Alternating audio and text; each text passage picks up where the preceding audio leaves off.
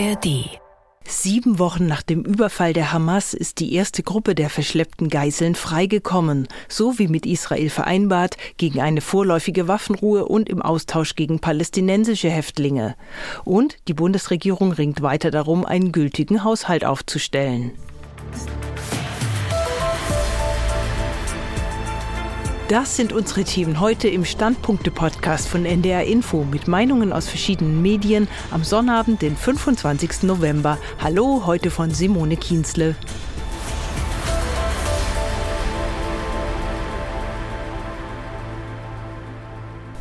Der Deal zwischen Israel und der Hamas hat also begonnen. 24 Geiseln sind frei.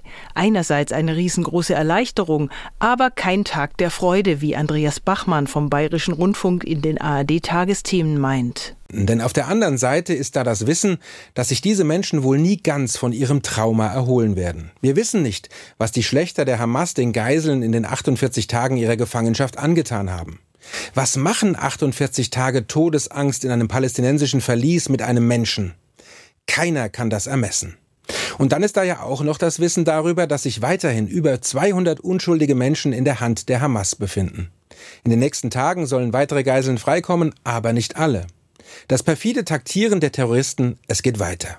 Sie sind dafür verantwortlich, dass die Waffenpause nur eine Pause bleibt und der Krieg in wenigen Tagen weitergehen wird. Andreas Bachmann in den Tagesthemen. Die Frankfurter Rundschau schaut skeptisch darauf, wie es wohl weitergeht. Ihrer Ansicht nach hat die mehrfach verschobene Aktion gezeigt, wie viel Druck und Geduld für so kleine Fortschritte nötig sind. All das gibt einen Vorgeschmack darauf, wie schwer es wird, weitere Geiseln freizubekommen oder eine weitere Feuerpause zu erreichen. Ganz zu schweigen von mehr. Derzeit scheint der Weg weit und die Hürden unüberwindbar. Auf beiden Seiten ist das Misstrauen und die Abneigung groß, fehlen Ideen und Persönlichkeiten, die den Konflikt befrieden könnten. Dennoch sollten die Kontrahenten weiter von außen daran erinnert werden. Der Kölner Stadtanzeiger verweist auf die Anspannung im ganzen Nahen Osten. Er hofft, dass sich auf dem ersten Erfolg aufbauen lässt. Von einer Lösung dieses verheerenden Konflikts lässt sich freilich noch nicht sprechen.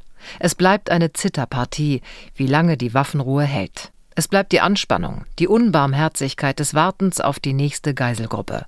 Es bleibt das Risiko, dass die Gewalt übergreift auf die gesamte Region, weil manche Player im Chaos mehr Chance sehen als Risiko. Und nun zurück nach Deutschland zum derzeit hier am meisten diskutierten Thema. Die Bundesregierung sucht weiter nach Möglichkeiten, nach dem Urteil zur Schuldenbremse das milliardenschwere Haushaltsloch zu stopfen. Finanzminister Lindner hat jetzt angekündigt, dass die Strom- und Gaspreisbremsen statt im März schon zum Jahresende auslaufen sollen. Auch Kürzungen bei den Sozialausgaben wurden mehrfach vorgeschlagen. Zu Recht, meint unser Hauptstadtkorrespondent Martin Polanski. Eins ist völlig klar. Unser Rechtsstaat garantiert jedem ein würdiges würdiges Auskommen. Das Existenzminimum ist höchstrichterlich geschützt. Das ist auch gut so. Aber bei weitem nicht alle Sozialtransfers sind zwingend. Man leistet sie sich halt, solange man sie sich leisten kann. Unser Staat leidet nicht unter zu geringen Einnahmen. Er gibt schlicht zu viel aus. Sein Berliner Kollege Michael Weidemann hält soziale Kürzungen dagegen für moralisch fragwürdig. Arbeitsminister Hubertus Heil hat recht, wenn er darauf verweist, dass die geplante Anhebung der Bürgergeldregelsätze nur das im Grundgesetz garantierte Existenzminimum absichert. Und die von der Union als verzichtbar genannte Kindergrundsicherung spielt im Haushalt dieses Jahres noch gar keine und im Etat für 2024 nur eine sehr kleine Rolle. Die Diskussion trägt also eher populistische Züge. Die Meinungen unserer Berlin-Korrespondenten Martin Polanski und Michael Weidemann. Um einen gültigen Haushalt aufzustellen, will die Bundesregierung noch einmal eine Notlage erklären und damit die Schuldenbremse aussetzen. Der Tagesspiegel nennt das einen neuen Versuch, sich durchzuwursteln, zu verschleiern und zu vernebeln. Kanzler Scholz hat noch immer keine Linie für den Umgang mit der Klatsche aus Karlsruhe gefunden. Ob SPD, Grüne und FDP sich auf eine Linie für den Haushalt 2024 verständigen können, ist offen. Und damit die Zukunft dieser Regierung. Scholz war 2021 angetreten mit dem Versprechen, solide regieren zu können. Das Versprechen hat er gebrochen. Die Regierung befördert, was sie beklagt. Die Staatsskepsis vieler Bürger, das schwindende Vertrauen in die Institutionen der Demokratie. Und das war die heutige Ausgabe der NDR Info Standpunkte. Morgen sind wir wieder da und den Podcast gibt es auch im Abo, zum Beispiel in der ARD Audiothek. Ein schönes Wochenende wünscht Simone Kienzle.